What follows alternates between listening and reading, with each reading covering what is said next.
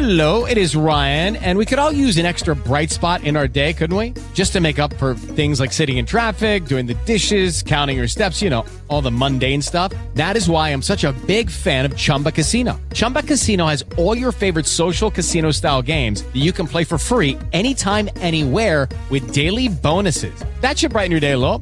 Actually, a lot. So sign up now at chumbacasino.com. That's chumbacasino.com. No purchase necessary. VGW Group. Void were prohibited by law. See terms and conditions. 18 plus. Welcome back to Eliances Heroes, where heroes in business align. To be part of our super community and find out more about Eliances, visit www.eliances.com.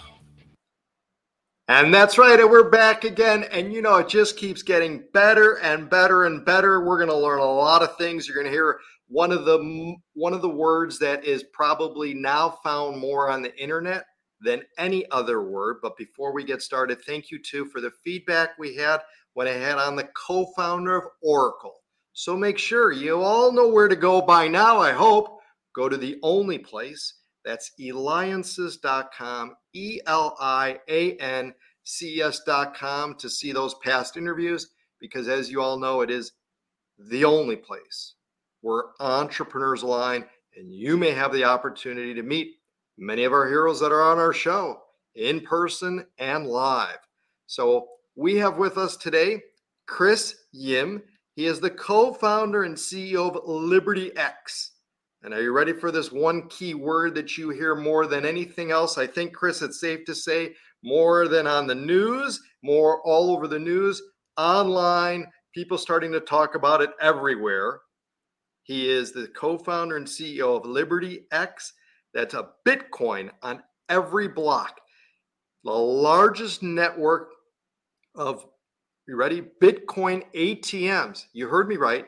Bitcoin ATMs, cashiers, and kiosks in the US with well over 20,000 cashiers and 12,000 ATMs across 45 states. And he's just getting started. You can reach him at Liberty x.com.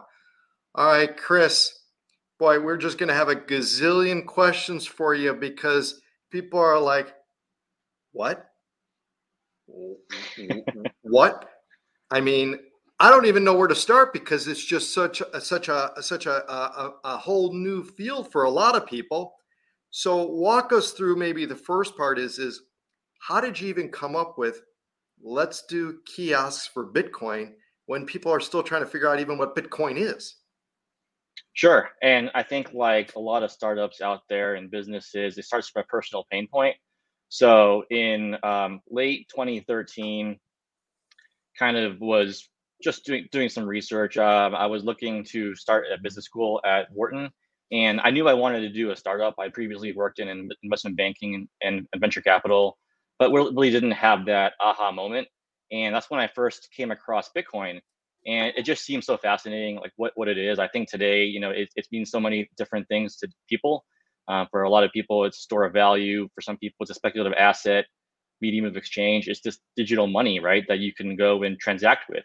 And back then, it was even more amorphous, I would say. So the first thing that you try to do is you buy some Bitcoin.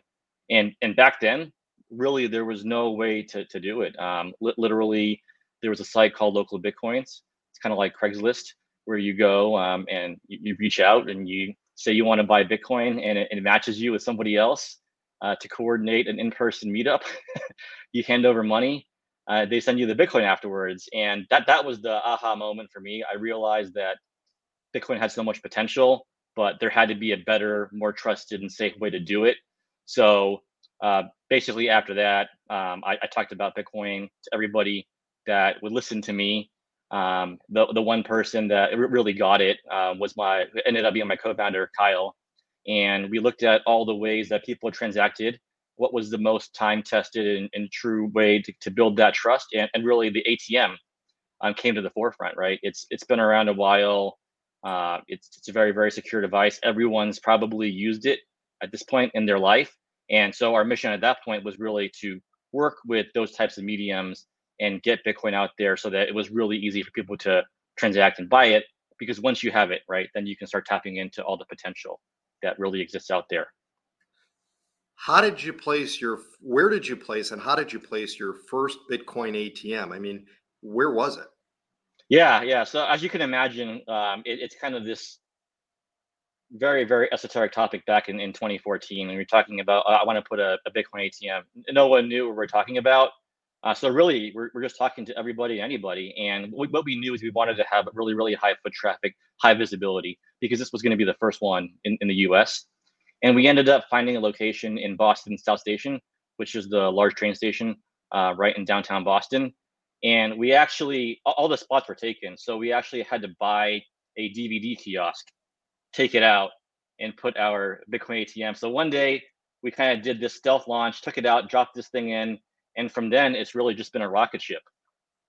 And I mean, I couldn't. I would like to have been a fly on the wall when you had the conversation with them of what you're trying to do. They're like, "What ATM? What? What Bitcoin? We know what ATM is, but but but that." So, um, congratulations! And so then the first one you got, and then you just continue to roll from there. I'm sure.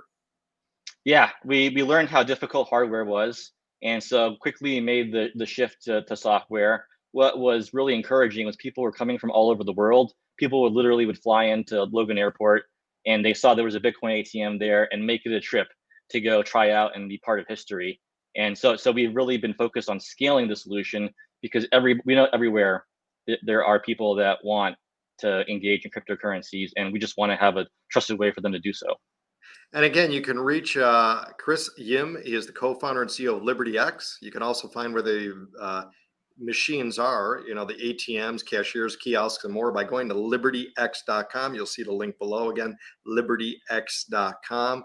Uh, but Chris, so like walk us through the difference between someone just using their phone who may not be familiar with Bitcoin versus going to the ATM machine and what does it exactly consist of when they go there? Yeah, so I, would say uh, there's really two ways you can buy Bitcoin. One is from the convenience of your home. You link your bank account, you send a wire transfer, and you're able to buy Bitcoin remotely. Um, what what that means though is you have to basically turn over all your information, social security number, link your bank.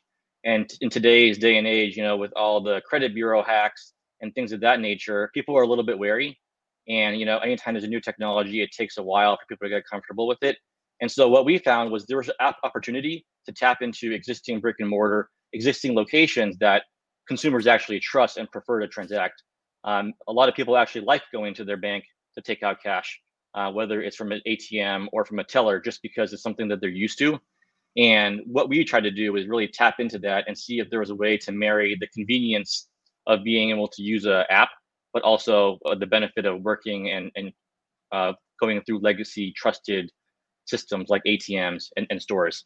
So essentially, what you do um, with our application is you you download it, you create an account, uh, you go through the KYC process that's required to do uh, to offer or sell Bitcoin or any type of um, money related product, and then you find a location near you. Uh, you give us your Bitcoin address, and we essentially create a mobile order similar to if you're going to you know buy a latte at starbucks you select the location and then you go and make the payment and you pick up the good. The only difference is you're making the payment on the atm or the cashier and then the bitcoin is immediately sent to your wallet. That's fantastic. And what do you see now? I mean again you guys have been growing. You have you know 12,000 20,000 of these cashiers and 12,000 ATMs across 45 states. Uh, do you plan on moving into additional states? Do you plan on like where do you want to take the company the next step? Because it sounds like you've got a strong footprint already. Yeah yeah. I, I would say you know it sounds like a lot but there's hundreds and thousands millions of businesses out there. And what, what's been really encouraging is some of the best performing markets are suburbs are towns that might only have 10,000 people. And these traditionally are the people that have been underserved because when you think about launching a new product right you go after the big cities but you know, most of America actually doesn't live in a big city. It lives in a suburban or rural area. And what's great about ATMs is literally the the groundwork has been done. Right over decades, ATM operators have gone out, find good top performing locations. They work with local brick and mortar, local business owners, and we're able to really just add new offerings to tap into that and, and offer something that you know m- might have been a forgotten consumer demographic previously incredible. And again, you're watching me David Cogan, listening and watching, host of the Eliances Hero Show. Make sure that you go to eliances.com. As you all know, E L I A N C S.com, the only place where entrepreneurs align, because we have with us today Chris Yim, co founder and CEO of Liberty X. That means a Bitcoin on every block, largest network of Bitcoin ATMs, cashiers, and kiosks in the US. Make sure you go to Liberty X, where you'll be able to reach out to him or make sure you find the location that's nearest to to us to you. I mean and again you were mentioning chris that you know people were flying in all over to go to the station to to to, to use your kiosks and that. Um, and you know where do you see though bitcoin itself going? I mean it, it is you know you ask a thousand people you get almost various answers from everyone. So how do we how do we sift through everything that's going on of, of Bitcoin. Yeah, and, and to me, actually, that's what makes it really compelling. It's not just one thesis, right? Like there's a lot of different reasons people like or use or transact with Bitcoin. Uh, and first and foremost, I, I think you know initially it was a store of value, and what's great about a store of value is literally the longer it's been around, the more people trust it. So you know, Bitcoin's been around a little over 12 years. Um, it's it doesn't seem like that long, but in, in that time it's never been hacked. That that's something that is really important if you're thinking about building a new monetary system, a new technology that people are going to be using. Uh, people compare it to gold, right? So it's a, it's a digital form of gold. Gold is, is probably the best store of value out there. It has a several thousand year lead, for better or worse, in terms of trust and, and all that. So I, I think all else equal, Bitcoin every year that goes by and there's no hack and people use it, it builds that trust and people get more and more comfortable with it. In addition, what we're seeing with interest rate hikes and all the macro things that are going on is people are really looking for a way to have uncorrelated assets. They're looking for ways to generate yield. And I think that's where Bitcoin is really interesting, right? Because it, it, it really is, is not, it's not a business. It doesn't generate cash flows. Um, it's something that's global. Every country you can transact uh, with, with Bitcoin pretty much, and all you really need is a computer or a phone and the internet, and you can send Bitcoin to anyone anywhere. It really provides this kind of global macro coverage and exposure. Whereas usually, if you're invested in stocks um, or a certain business, you might only be limited to a certain geography. So for a lot of people, it gives that that comfort of having exposure to you know, the world in general and also tapping into something that is you know rapidly emerging technology. People these days you know they really like investing in the stock market and a lot of people think about bitcoin as like a stock where today you know everyone's kind of heard about it but not that many people have it right? So if you're able to get in early to a technology like i think about if you bought a share of the internet and where the internet went right? Like the, a lot of people are making that kind of parallel and there's a lot of opportunity also to you know, generate returns and build businesses that way can you imagine when you were growing up, like this wasn't even around or anything of that, and now you're in a whole industry leading away, leading the way to things that weren't even in existence. Yeah, yeah, it, it's a little terrifying. I, I, actually feel like I was a little bit late. Um, you know, there there are people coming out of college now, right? And this is the world that they know, and just very very envious of, um, you know, having those 10, 15 years back, and and all the stuff that could be done or will be done in the next decade. Now, besides Bitcoin, there's a gazillion now of these other coins. Every day I'm hearing and seeing more of this different names and that. What uh, what can you share about that? And will will there are there any plans to have other coinage on your system? Yeah, I, I think that's what's really interesting about the space. L- literally, anybody can create a, t- a new token, um, and you can fork existing tokens. So Bitcoin has a bunch of forks that people basically have copied the code maybe change some of the language. Uh, the challenge is always user adoption, right? It, it's, it's trivial to create something, but to get people to use it and transact with it, I think that that's really the the challenge, and that's what's been so impressive with with Bitcoin. Uh, literally, people opted in; they redirected their computers to mine Bitcoin, um, you know, for the better part of a decade, and they're actually spending real dollars to to do it today, right? A lot of places have mining farms, and they're taking renewable energies um, or places with low, low electricity to go and support the Bitcoin network and process these transactions. Um, and I, I, think that's that's really great because literally anywhere in the world you can spin up a node and be part of the network. As far as additional tokens, I, I think this is where there has to be a nice balance. So something like Ethereum that has proven itself, that has a really strong community, a lot of derivative projects, it, it's very interesting.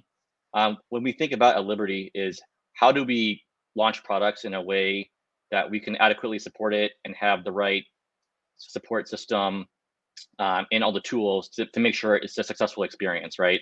Because people are going to us, a lot of them are buying for the first time. So we just want to be very methodical and make sure we have all the checks in place and tutorials and and and, and all that. And I think Ethereum is, is going to be something that we're going to add shortly. As far as you know, there I think there's tens of thousands of tokens out there. We'll likely never really do that because we're not. I, I don't view us as like an online exchange or like a stock brokerage where they offer everything under the sun. We're a lot more targeted, but of course, we're also you know we listen to the feedback of our our customers and partners, and when if we see a lot of demand for something, we'll we'll strongly consider it and and see if we can roll it out in a safe and trusted manner. Now, Chris, there uh, are definitely some newbies that are on that don't realize is is you don't have to spend and buy an entire Bitcoin, 50,000, 100,000, or whatever it may be at. Um, so, can you just talk a little bit about what it means to buy a fractional part of it on your system? Sure. So, the way Bitcoin is designed, you can actually buy up to 100 millionth at, a time, or you can send 100 millionth. Um, that that's not a practical fraction today, since it's you know less than a penny. But with our platform, you can buy as little as a few dollars, and that that's actually what we see, right? Like when you're trying out a new technology, it, it's great that you don't have to spend fifty thousand dollars, right? So I think that would be a huge barrier to entry. A lot of people we see they buy maybe 20 50 dollars. Uh, they see it in their wallet literally before they leave the store. They get comfortable. They maybe track the, the price of Bitcoin a little more than they used to, and then they get comfortable and they come back and buy larger and larger amounts. Uh, our platform supports purchases up to $5,000 per day. And what we see is a lot of people, once they get comfortable with it, they, they view this as kind of dollar cost averaging. Bitcoin's a very volatile asset. So if you can time it or you can buy it consistently over time, you'll be able to get uh, probably a better price than if you just uh, and, and bought all at once. Excellent. And Chris, you're an MIT graduate, Wharton graduate. I mean, the most prestigious, some of the most prestigious schools that exist. What did you learn from? What did you learn from school? Since I mean, you know, schools don't teach you right now, at least not now, about you know Bitcoin and this whole other industry and stuff. What did you learn from those schools that you've carried over to what you're doing now? Yeah, I, I would say so. I was a chemical engineer at MIT, uh, which is really just generalized problem solving and I think that the biggest takeaway was just like, you know, being open to tackling like tremendously difficult problems and not really knowing or not, it's, it's, it's less about having pattern recognition and more about just hustle and framework. And I think being an MIT, it was just surrounded by brilliant people that were way, you know, way, way, way smarter than me. So I, I learned that my competitive advantage was really just execution, learning new concepts and figuring out how to deploy them and, and Wharton, uh, similarly, you know, a lot of really smart people that already had done something else in their career. Uh, fortunately, that that's where I met my future co-founder. Um, so it, it, was great just to be able to have some experience to talk about and find, you know, uh, serendipitously somebody else that really got it as well. Um, but I, I, will say that there's that world was a little bit challenging. It's a little bit different now, but back when we I, we, I actually dropped out uh, of Wharton, so didn't didn't graduate. or, uh, technically, I have a few more years, I think, to to go back and officially get the degree. But a lot of the people who go to business school, they go like a very traditional route. Go, they want to do venture capital or private equity. At the time, got a lot of looks. I was like, why are you dropping out to do this? Like, why don't you just get a, a safe job? And, and I think that uh, you know that that's something that really resonated with me. I, I think if you're going to business school now or you're going to college now, it's a totally different world out there, right? It's not guaranteed anymore that you necessarily want to go do four years and do a job that you're going to be doing for your whole career. It, it's probably a really, really different and exciting time to be a, a young graduate these days. Sure. And what was the exact moment, the spark that you said, I have this idea, like that that specific idea of let's do these machines like where were you what was like how did that come to be yeah so it, that would be a, a coffee shop um, in uh, west philadelphia actually so the transaction where i bought my first bitcoin Uh, my co-founder was there. I invited him. Basically, he was going to be the muscle in case things went south. it, it ended up being very, very smooth. But like right after I saw the Bitcoin on my wallet, we looked at each other and we are like, "There's there's something here, right?" Like it actually went through, but nobody in their right mind is going to go through what we just did. So we need to figure out and brainstorm and and do all the stuff that you know they, the frameworks that you learn in, in business school iterate test go through the mvp um, and, and and and repeat to to see if there's something there. And we were fortunate enough that just by putting an unannounced kiosk right in in south station people are coming from all over. And and, and really since then it's been iterating but we never had to really worry about uh, product market fit which was a uh, looking back a great problem to have. Great We've got time for one more question. I think it's important because you mentioned about, you know, new college graduates and that type of stuff. What kind of secrets now knowing what you know would you share with those that are graduating soon from high school? So, you know, I've got a son, he's graduating very soon from high school and it's like, okay, you got a whole lot of new things that never existed when I was around for graduating and now that you were at the time weren't around that are now. So, what secrets would you share? Yeah, I, I, would say forget the master plan. I would really encourage side projects because that's where you tap into your, you know, your actual real interest. The the school curriculum is pretty regimented, and I think if you're a smart kid and you had the creative spark, you'll you'll do fine. But the side projects are actually where you really develop the skills necessary to run a business or uh, learn about you know certain skills and, and, and interests that you do have that you can really take to the next level and that's something that you won't get once you get a job so there's a chance to really develop those interests pursue them in a relatively risk-free environment right because you can always go to college or you can always get a job but there's more risk involved at that point well, Chris, you definitely look for a better way and are bringing Bitcoin to every block. That's a hero. That's right. Chris Yim, co founder and CEO of LibertyX. You could reach him by going to libertyx.com, L I B E R T Y X.com. This has been David Cogan with the Eliances Hero Show.